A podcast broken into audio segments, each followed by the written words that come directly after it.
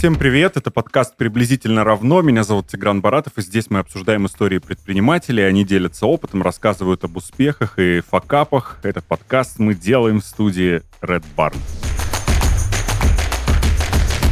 Сегодня мы будем обсуждать сферу диджитал, а конкретно поговорим о работе диджитал-агентств. В студии Алексей Скрябин, основатель диджитал-агентства BL Consulting. Алексей, здравствуй. Привет.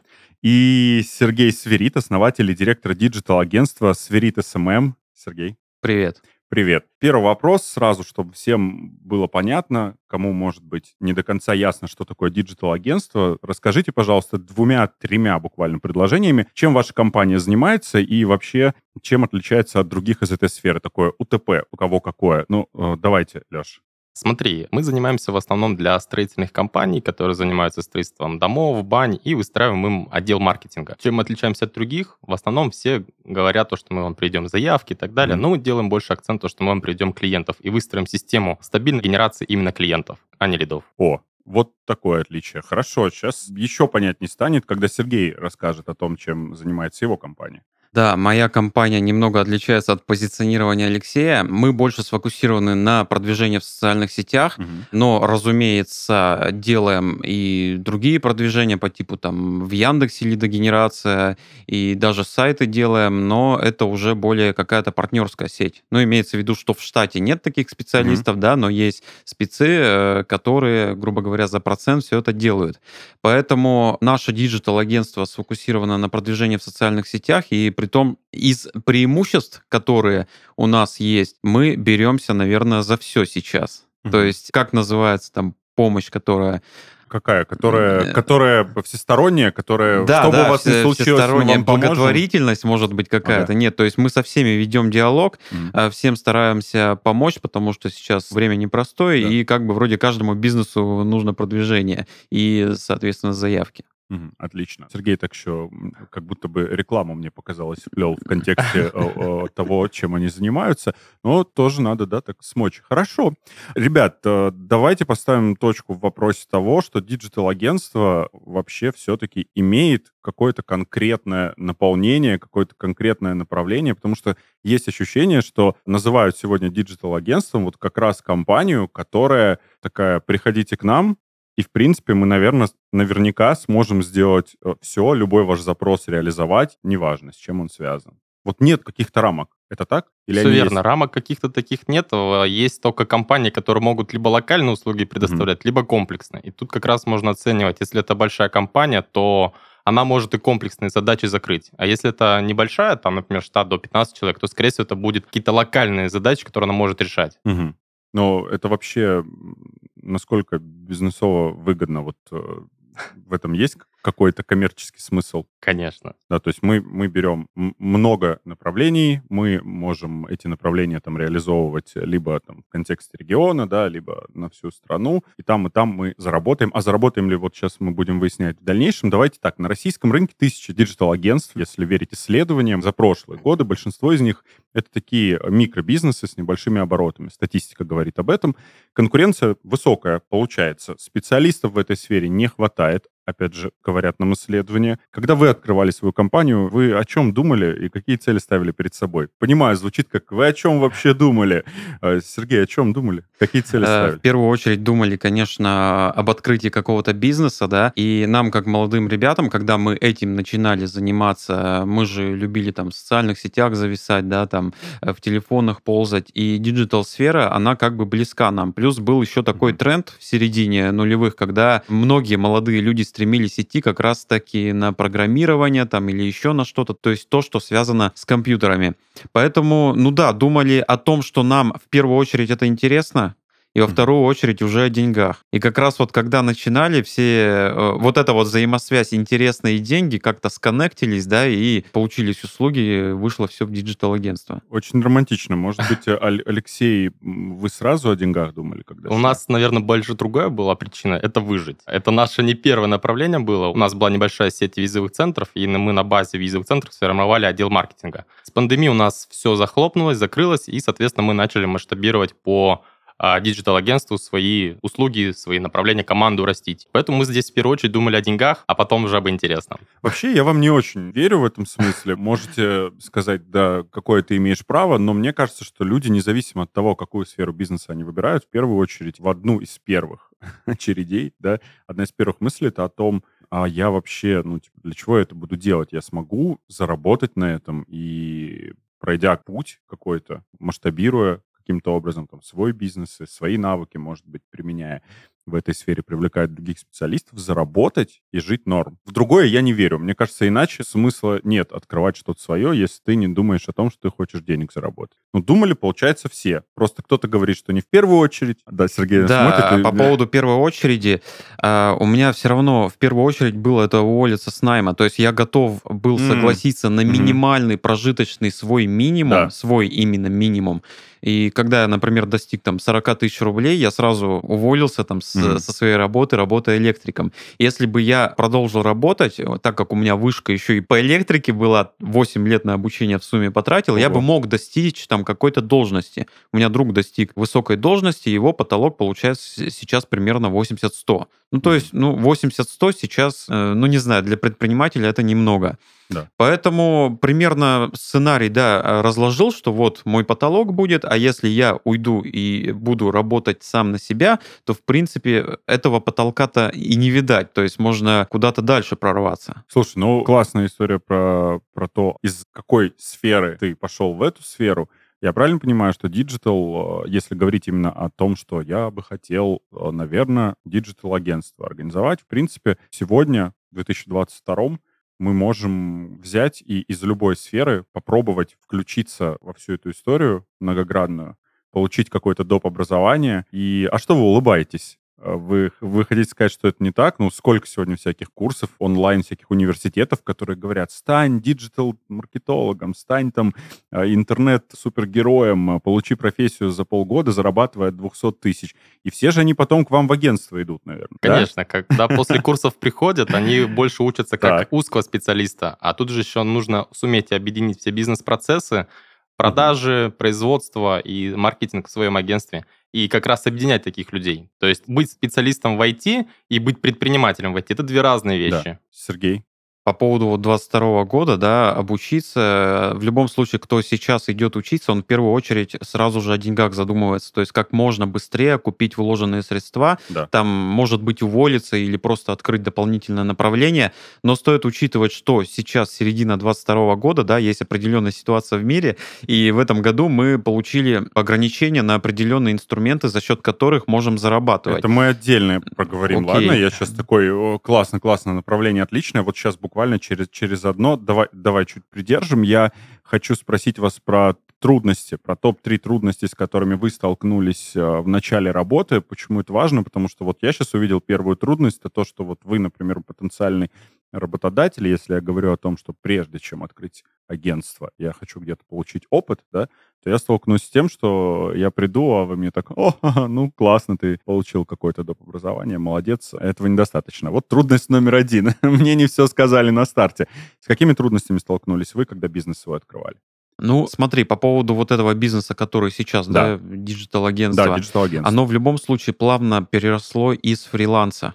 То есть э, сперва якобы такой фриланс, я один, да, угу. э, вот, и мне как бы вроде хватало. То есть я же постепенно там заказы набирал, и каких-то трудностей как таковых не было, потому что начинал там в 2015 году, и спецов как раз и тогда прям еще больше не хватало, чем сейчас. Хороших спецов именно. Я об этом говорю. Да, трудность, нехватка спецов получается. Ну, это трудность на рынке, трудность не у меня, а, а на у рынке. Тебя... Окей, да. хорошо. Да, и э, пошли клиенты, то есть э, вторая трудность, наверное, была как раз таки делегирование, mm. когда найти э, тех людей, кому бы ты мог э, делегировать часть обязанностей и не беспокоиться mm-hmm. там о своей репутации, о том, что с твоими постоянными клиентами что-то случится не так. Так, и э, будет третья. Будет третья смена рынка, то есть э, как бы вроде говорят, да, что все зависит от тебя, но есть внешние обстоятельства, которые могут повлиять, и тебе нужно постоянно адаптироваться под эти внешние обстоятельства. Ага, очень бизнесово. А, Алексей, Ну, у нас, по крайней мере, трудностей не было такого, что мы с фриланса уходили. Мы в основном уходили уже сразу на готовое. То есть мы крутились в кругах предпринимателей, мы начали просто предлагать, а не хотите, мы вам поможем здесь, здесь, здесь. То есть э, поток клиентов мы себе сразу создали, но трудность была в том, то, что мы начали не вывозить сами это все. Mm-hmm. И как раз первая трудность совпала, то, что не хватает кадров.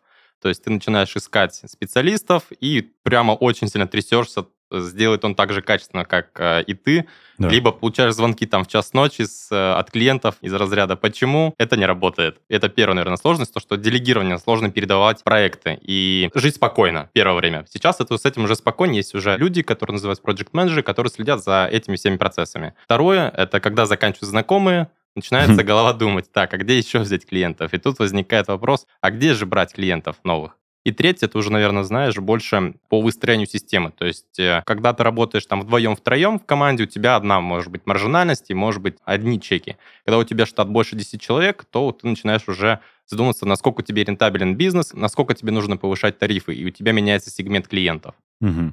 И трудности, которые возникали, решили их сейчас? Что-то осталось из этого? Мы же говорили о том, что было в начале, и я такой, так, что-то решается, что-то текущее. Я понимаю, что, например, нехватка специалистов — это такая история, которая может тянуться всегда.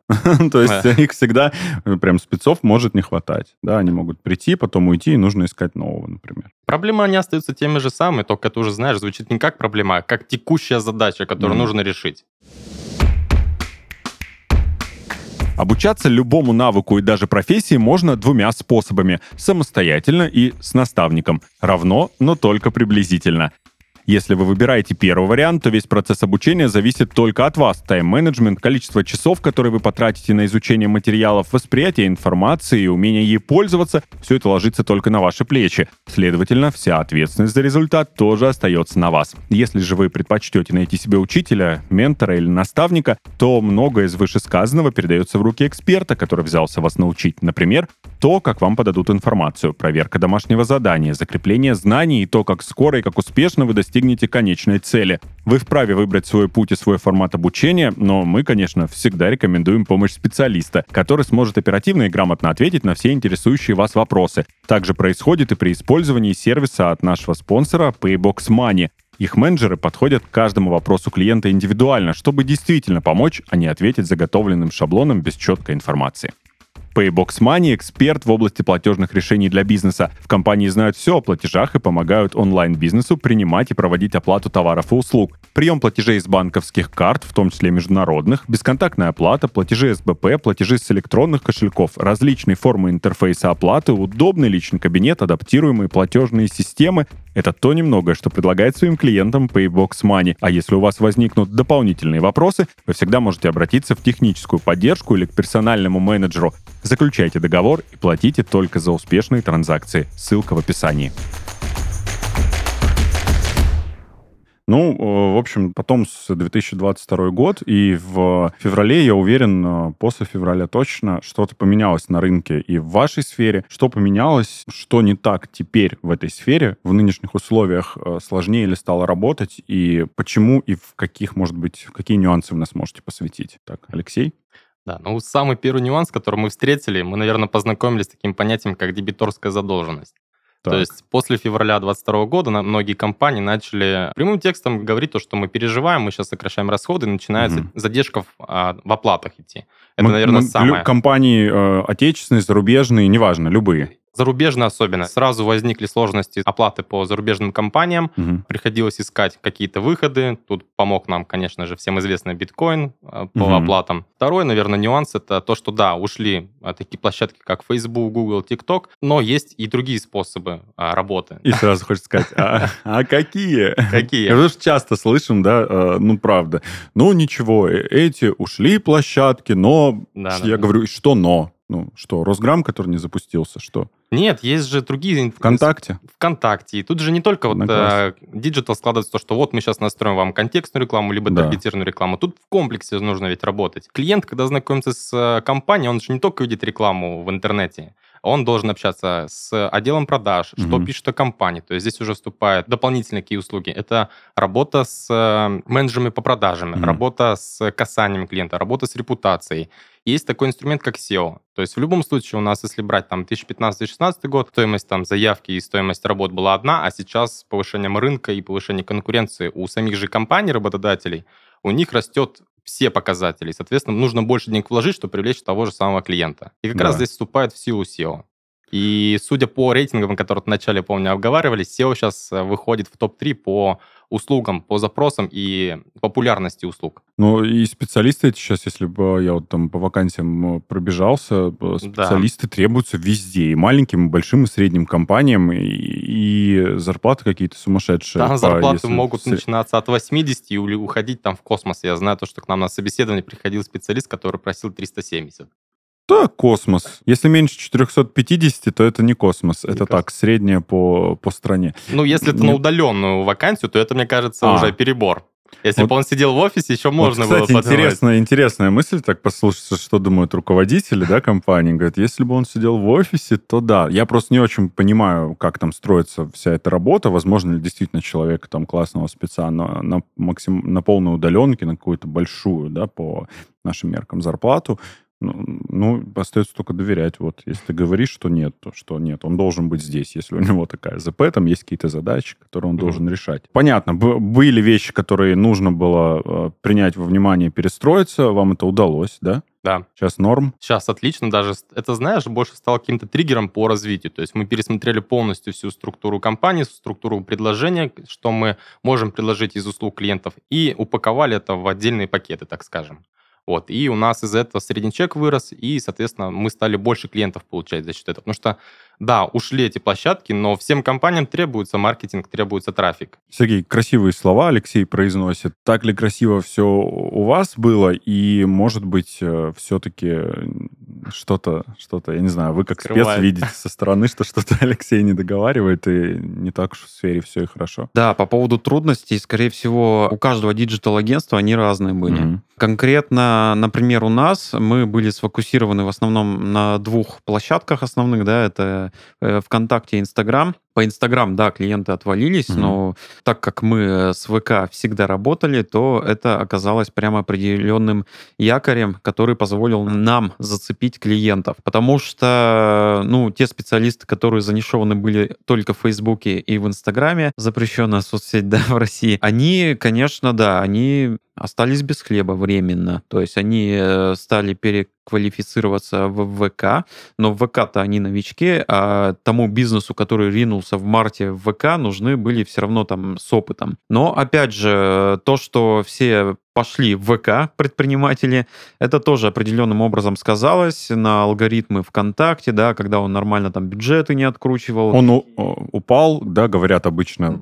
Упал, да, там на месяца два, наверное, на месяца два Ага. упал, но клиенты не отваливались. То есть в любом случае мы работали, и я вот как-то у себя там на стене выложил пост, прогноз в начале марта, как Мгм. оно все будет. Все э, рванут в ВК, э, часть из них разочаруются, потому что те же самые результаты, что в Инстаграме, они не будут Мгм. и клиентов станет меньше в целом. Вот на всех специалистов, там на части digital-агентств к лету, так все и случилось. Это, кстати, вот э, предыдущий вопрос, да, по поводу, с какими трудностями э, мы сталкиваемся. Одна из трудностей, которая из года в год происходит, это сезонность клиентов, Мгм. которая, наверное, напрягает каждый бизнес, потому что в каждом бизнесе есть такая сезонность. И лето, ну, все расслаблены, кто-то отдыхает, кто-то пережидает. Зато когда осенью все это начинается, Мгм. ты такой думаешь, вот почему нельзя распределить, потому что осенью начинается этот напряг, там работать больше. Площадок не хватает, можно Да, сказать. да. буквально. Но вот по поводу, да, а, площадок, мне кажется, digital-агентства, они все равно выживут в любом случае, как Алексей сказал, что бизнесу все равно эти digital-услуги и маркетинговые услуги в интернете нужны всегда. То есть э, люди э, не каждый день газеты сейчас читают, да, но каждый день заходят э, в поисковики, заходят в социальные сети каждый день. Даже если едут в лифте, там висит реклама, да, они все равно в телефон втыкают. Да, переходят дальше по ссылкам, которые им предлагают. Э, Давайте так, э, на фоне всего того, что мы уже обсудили, стоит ли вообще открывать подобный бизнес сегодня, завтра, послезавтра, вот в таком разрезе, ближайших дней? Что, конкуренции не хотите? Или ее и так достаточно? Скажите честно, стоит вообще или нет? Ну вот по-честному, есть ли смысл? Я хочу денег заработать. Есть у меня, а, я подумал, есть у меня там какие-то суммы первоначальные. Какие, кстати? Ну, э, смотри, по поводу честности, да, из э, э, вот этих онлайн-профессий, онлайн-заработков э, сейчас в тренде, да, там, маркетплейсы угу. и, соответственно, вот, ну, digital-профессии, они долго еще будут в тренде, может быть, даже всегда. Угу. И все равно э, я тут думал, может дополнительно там в маркетплейсы податься, но там есть определенные трудности, связанные с товаром, да, с выбором товаров, со складами. Все равно вот чаша весов перевешивает, что да, если бы начинал сегодня, то я бы открывал digital-агентство. И по поводу входа денег можно же начать с того же фриланса, да, угу. то есть поставить перед собой цель, вот я хочу там вырасти в digital-агентство с таким-то миллионным оборотом месячным, постепенно к этому можно прийти. То есть здесь точка входа небольшая. Ну, максимум, на что можно потратиться, это на хороший курс. Ну, то есть тебе, по большому счету, ты не можешь сказать, что тебе стоило там 150 тысяч рублей, чтобы стартануть? Э, нет, я не могу так сказать, потому что, во-первых, я постепенно рос. Во-вторых, mm-hmm. у меня агентство построено методом удаленной работы как раз. Mm-hmm. Этот момент был. И я работаю один там у себя в офисе, остальные ребята со всей России в других офисах. Ну, кто-то на квартирах. И плюс оплата по проектной у нас. Как-то сейчас, подождите, сейчас э, ответит э, Алексей про, про то, стоит ли по твоему мнению, вообще открывать digital-агентство сегодня, завтра, послезавтра? И сколько стоило тебе начать? Ну, конечно, это точно стоит того. Это как минимум бесплатный практический вход. Если только ты... Э, особенно, точнее, если ты каким-то уже опытом имеешь, либо просто проходишь какие-то курсы. То есть можно начать с малой боли, брать каких-то маленьких клиентов, и потом, с, и наращивая свой опыт, ты можешь наращивать и чеки. То есть я думаю, это абсолютно все так проходили. Там Сергей также рассказывает, он с фриланса а, вышел, так скажем, выродился оттуда.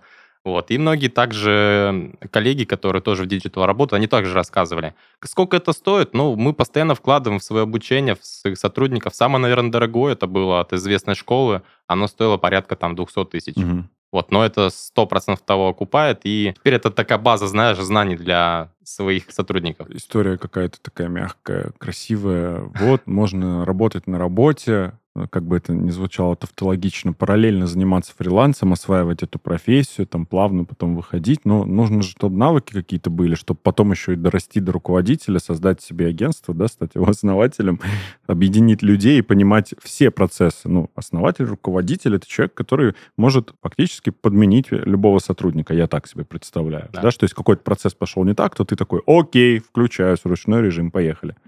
Тут, если рассматривать, получается, фрилансера, который только прошел да. обучение, у него будет дольше путь. А если это действующий предприниматель, например, у которого и была уже какая-то компания, либо опыт в построении компании, пришлось по какой-то причине закрыть, либо искать новое направление, им будет намного проще. Он уже не будет сам вдаваться во все тонкости, он будет искать людей, кто лучше его знает. Угу. Если у него есть подушка какая-то, которую он может инвестировать. То есть тут проще действительно нанять. Мы и сейчас такой же практикуем историю, то, что мы ищем людей, кто знает больше, чем мы чтобы они смогли и лучше удерживать клиентскую базу, и чтобы нас смогли чему-то научить, кроме как опыта за свой счет. Да, если вот как раз идти по второму пути, то да, здесь э, как раз необходим э, объем инвестиций определенный, да, там на создание команды, на зарплаты. Соответственно, агентство же в минус по-любому будут первые месяцы работать на рекламной кампании. Mm-hmm. То есть здесь все равно объем инвестиций. Вот по второму пути, да, можно идти, это получится, наверное, быстрее, но тут, да, нужен объем денег. И тут еще есть такой момент, что в основном все, если клиенты, у них есть э, цикл сделки. То есть в среднем это идет от месяца до полутора. По крайней мере, у нас так идет. Сергей, не знаю, может быть, у тебя побыстрее идет. Также. Но как минимум, чтобы научиться продавать, нужно а, как это говорить, получить первые 30 отказов, только потом ты сможешь уже отрабатывать возражения. Mm-hmm. Поэтому месяца 2-3 то точно будет идти в минус, если не было опыта продаж именно в B2C, вот digital услуги. И тем более нужно же платить оклады. И тут еще такой момент становится. Сотрудникам неинтересно просто так сидеть. Им нужно что-то делать. Поэтому лучше заранее, э, если открывать по второму пути, лучше заранее как-то подготовить почву, кому ты можешь продать свои услуги, и чтобы команда хоть как-то была загружена. Вот, хорошо, уже вот вы рассказали, как есть на самом деле. Я почувствовал что-то, что-то настоящее, живое в этом. Я знал, что все не так прекрасно в этой сфере. Э, Сергей, давайте, давайте вот к чему обратимся, потому что про деньги я понял, понятно, все супер индивидуально, и сфера такая, что нельзя сказать, что для того, чтобы открыть там агентство, тебе там нужно минимально вот столько-то денег, и все будет ок, там, условно, это не какая-то точка продаж какого-то продукта, да, отдельно. А, вот про продажи и продукт. Вообще, что лучше сделать? Открыть digital-агентство полного цикла или сконцентрироваться на там топ сколько-то услуг? Смотри, я бы хотел этот момент прокомментировать, что я все равно больше склоняюсь к агентству полного цикла. Mm-hmm. Почему? По двум факторам. Во-первых, я тот человек, который люблю учиться на чужом опыте. Первый чужой опыт — это пандемия 2020 года. То есть, если ограниченное количество услуг, то это, можно сказать, нишевание. И те коллеги, которые занишевались в, в апреле 2020 года, э, часть компаний, э, в которые они были занишеваны, они просто закрылись и не смогли продлевать услуги. Точной ниши я не скажу, но много коллег, кто остался вот на несколько месяцев без хлеба, пока не переквалифицировались. И второй момент, вот как раз э, март 22 года, когда очень много специалистов были занишованы только под Инстаграм, я специалист по продвижению в Инстаграм, угу. и они остались без хлеба. Поэтому лучше всего, по моему мнению, открывать digital-агентство полного цикла. Но опять же, э, много экспертов, кто рекомендует именно занишевываться. Вроде бы неплохой вариант, но э, частично занишеваться можно. Например, я как-то вот частично нишевался под продвижение франшиз через Инстаграм. Сейчас mm-hmm. это нишевание у меня, естественно, ну, отодвинулось куда-то далеко. Вот ты так на, на Алексея смотрел, потому что я, я не ошибаюсь, у Алексея как раз не, не, не, не полный цикл, а как да, раз да. вот эти ниши, да? И... Э, не совсем, а Нет. как раз у меня больше полный цикл. Мы не на определенной нише, то есть мы не занимаемся только Инстаграм, мы не занимаемся только там контекстом мы занимаемся в совокупе. То есть мы делаем это в комплексе и для просто определенных ниш по mm-hmm. бизнесу. То есть это строительная в основном компании. Но вот сейчас, как правильно Сергей сказал, то, что здесь нужно делать такую диверификацию. Не нужно рассматривать только российский рынок. У нас есть Беларусь, у нас есть Европа, а, США, Дубай. Сейчас очень много предпринимателей ушло, уехало в а, Эмираты. То есть у нас также портфель состоит не только из российского рынка, но процентов на 40 у нас еще зарубежные Ну, клиенты. зарубежные мы имеем в виду, опять же, там, соотечественники, у которых бизнес какой-то там, или все-таки с международными компаниями сегодня есть еще какие-то у вас э, рабочие отношения, которые продолжаются? Да, у нас в Бразилии есть клиент, угу. в Дубае. Там как получается? Либо совладелец чуть-чуть знает русский язык, либо просто общаемся на английском языке. Ага. Вот. И здесь какого-то, знаешь, буллинга, либо либо отсутствие желания поработать с вами, потому что вы из РФ не, не возникало? Нет, да, этого не возникает, все абсолютно с пониманием э, относятся, и у нас даже а, некоторые спрашивали, не нужна ли нам помощь, может быть, там к нам хотите переехать, когда все началось. То есть там даже такие предложения поступали. Угу. Ну, вы оставайтесь пока, да? Нужно, нужно, нужно сферу прокачивать. Мне почему-то кажется, что ее нужно прокачивать. Она вот, на ваш взгляд, сфера digital агентств сегодня, она на каком уровне в России? На уровне есть еще чему поучиться, и нам далеко э, до западных коллег, да, как обычно сравнивают. Я вот здесь, наверное, если про западных коллег, то они все равно, вот у нас очень большая текучка, то, что много да. переезжают на Кипр, то есть это такая небольшая идет IT-столица. Сейчас очень много коллег переезжает в Грузию, не только с России, но mm-hmm. и с Беларуси, с Украины. То есть как раз, наоборот, СНГшный рынок, он а, больше ценится, во-первых, из-за знаний, и во-вторых, то, что нам нужно меньше платить, чем коллегам из а, Европы. ну с этого надо было начинать, да? Нет, ну серьезно, очень э, крутые специалисты как раз выходцы из России. То есть там даже брать, если а, топовые компании в IT, там в Штатах, то большинство из них русскоговорящие, потому mm-hmm. что их схантили из России. Ребят, назовите, пожалуйста, топ-3 качества, необходимые э, руководителю подобного бизнеса, да, чтобы руководить digital-агентством. Ну, не считая хитрость, ловкость и многофункциональность. Э, я хочу, я хочу вот от топ-3, э, Сергей. Ну, скорее всего, какое-то видение должно быть mm-hmm. именно конечного результата. То есть, когда компания приходит, да, то есть руководитель, он все равно как мозг. Если там, допустим, э, проходит какая-то планерка, еще что-то, у сотрудников могут возникать трудности, вот, и у руководителя все равно, у большинства руководителей, вероятно, опыта больше. Второе, ну, второе, как ни банально, это ответственность, потому что я часто сталкиваюсь, когда клиенты перебегают и с других фрилансеров, и с других действительно действительно агентств, которые не дожимают до результата и просто-напросто пропадают. То есть для меня это до сих пор удивление все эти годы. Даже если договор подписали, там, ну, просто расторгается и все. Так, видение, ответственность и Какое же третье качество? Третье качество, чтобы как-то корона на голове не одевалась, потому что у некоторых специалистов, там, digital-агентств, они перестают развиваться из-за этого. То есть я и так все знаю. Поэтому нужно постоянное развитие, обучение, чему мы как раз-таки и, и из года в год занимаемся. Угу. Хорошо, Алексей. Слушай, ну у меня, знаешь, топ-1 совет — это Окей. стрессоустойчивость. Mm. Потому что такие ситуации бывают, происходят, особенно на старте, да, и потом уже, когда сформирована команда, все равно стресса тут э, хватает. Второе, это как раз планирование. Нужно планировать все этапы, то есть ты можешь набрать там 5 клиентов, но сможешь ли ты их одновременно в этот месяц всех а, качественно сделать? То есть ты планируешь как раз и рекламные бюджеты, и штат, который ты готовишь под проекты, реализацию проектов, и, соответственно, ты с каждым месяцем должен корректировать свой план, исходя из текущей точки А, в которой ты находишься. И третье — это делегирование. То есть мы о нем вначале говорили, оно всегда будет актуально. Нужно делегировать задачи. То есть ты должен, как собственник, больше заниматься развитием команды mm-hmm. и компании. И смотреть как раз те задачи, которые приведут к большему росту, а не текущим задачам внутри компании. Ну да, для того, чтобы все это стало агентством, да, то есть стало компанией, нужно из фрилансера как-то вырастать постепенно да. и приобретать какие-то навыки. Еще бы такой, знаешь, совет бы сказал бы, а нужно уметь еще мечтать. То есть, э, как, чем ты больше мечтаешь о том, то, что я хочу там вырасти в такую-то компанию, в такие-то обороты даже если брать, то у тебя мозг начинает сразу думать и планировать, как к этому прийти, как это реализовать.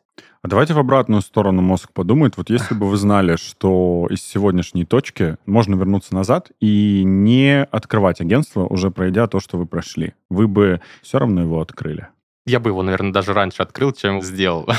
И побыстрее бы, наверное, выросли, исходя из тех ошибок, которые совершили на пути. Угу. Сергей? Да, конечно. То есть, э, если бы заранее этот путь знать, да, то тоже какие бы а, какие А, ну вы же, вы же, да, вы же предприниматели, вы же сразу так. Если я вернусь, то зачем мне что-то не делать, если я уже я не подумал об этом, Да-да-да. когда формулировал вопрос. Если я могу вернуться и просто не совершать тех ошибок и сделать еще круче, быстрее и лучше, да? Да. Э, при этом параллельно, смотря в какой год, при этом параллельно да. купить э, валюту в 2014 году, а, да? ну да, тут и уже... криптовалюта. Если так откатываться назад, то да. Настолько. Там можно еще, если бы еще с бюджетом тем же, который сейчас есть, можно было бы и валюту закупить, действительно. Ну, в принципе, теперь вот точно понятно, почему именно вы основатели digital-агентства. Сидят здесь двое, это, это здорово. Ребят, главный совет коллегам или будущим коллегам в этой сфере, я говорю о тех, кто так же, как и вы, возможно, сейчас на старте и думает о том, что сейчас я еще чуть-чуть поднаберусь, и опыта, и скиллы какие-то прокачаю, и буду бахать агентство советик какой-нибудь? А, ну, по поводу совета, как раз таки в этом году э, вот мысли были, да, выводы какие-то за все эти годы. Главный совет — это учиться, наверное, продажам, потому что, в принципе, любой человек, там, ну, от 16 до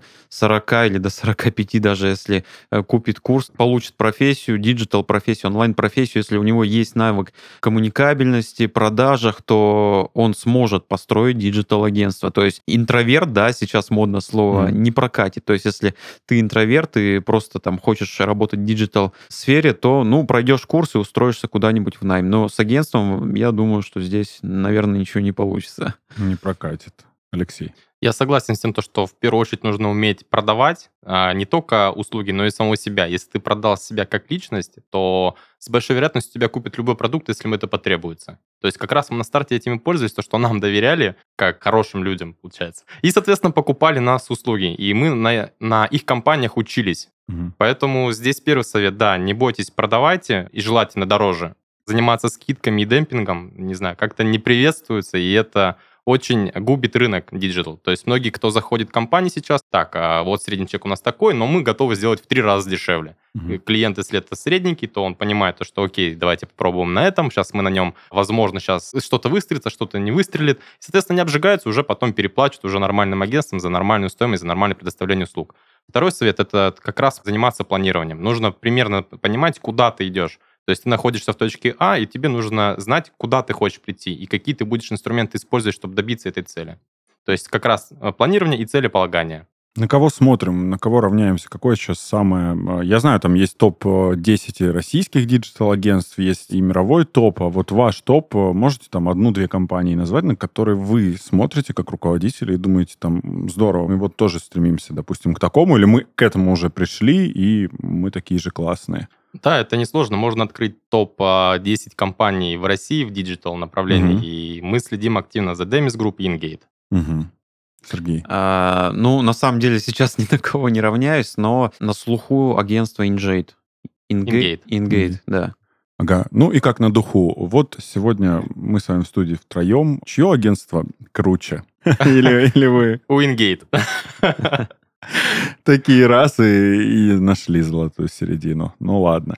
Алексей Скрябин, основатель digital-агентства BL Consulting, и Сергей Сверид, основатель и директор digital-агентства Сверид SMM. Ребят, спасибо за погружение в тему, спасибо за то, что поделились опытом, рассказали о том, что было, и немножко даже успели поговорить о том, что будет. Еще раз спасибо. Это был подкаст «Приблизительно равно». Всем пока. Пока. Спасибо, пока.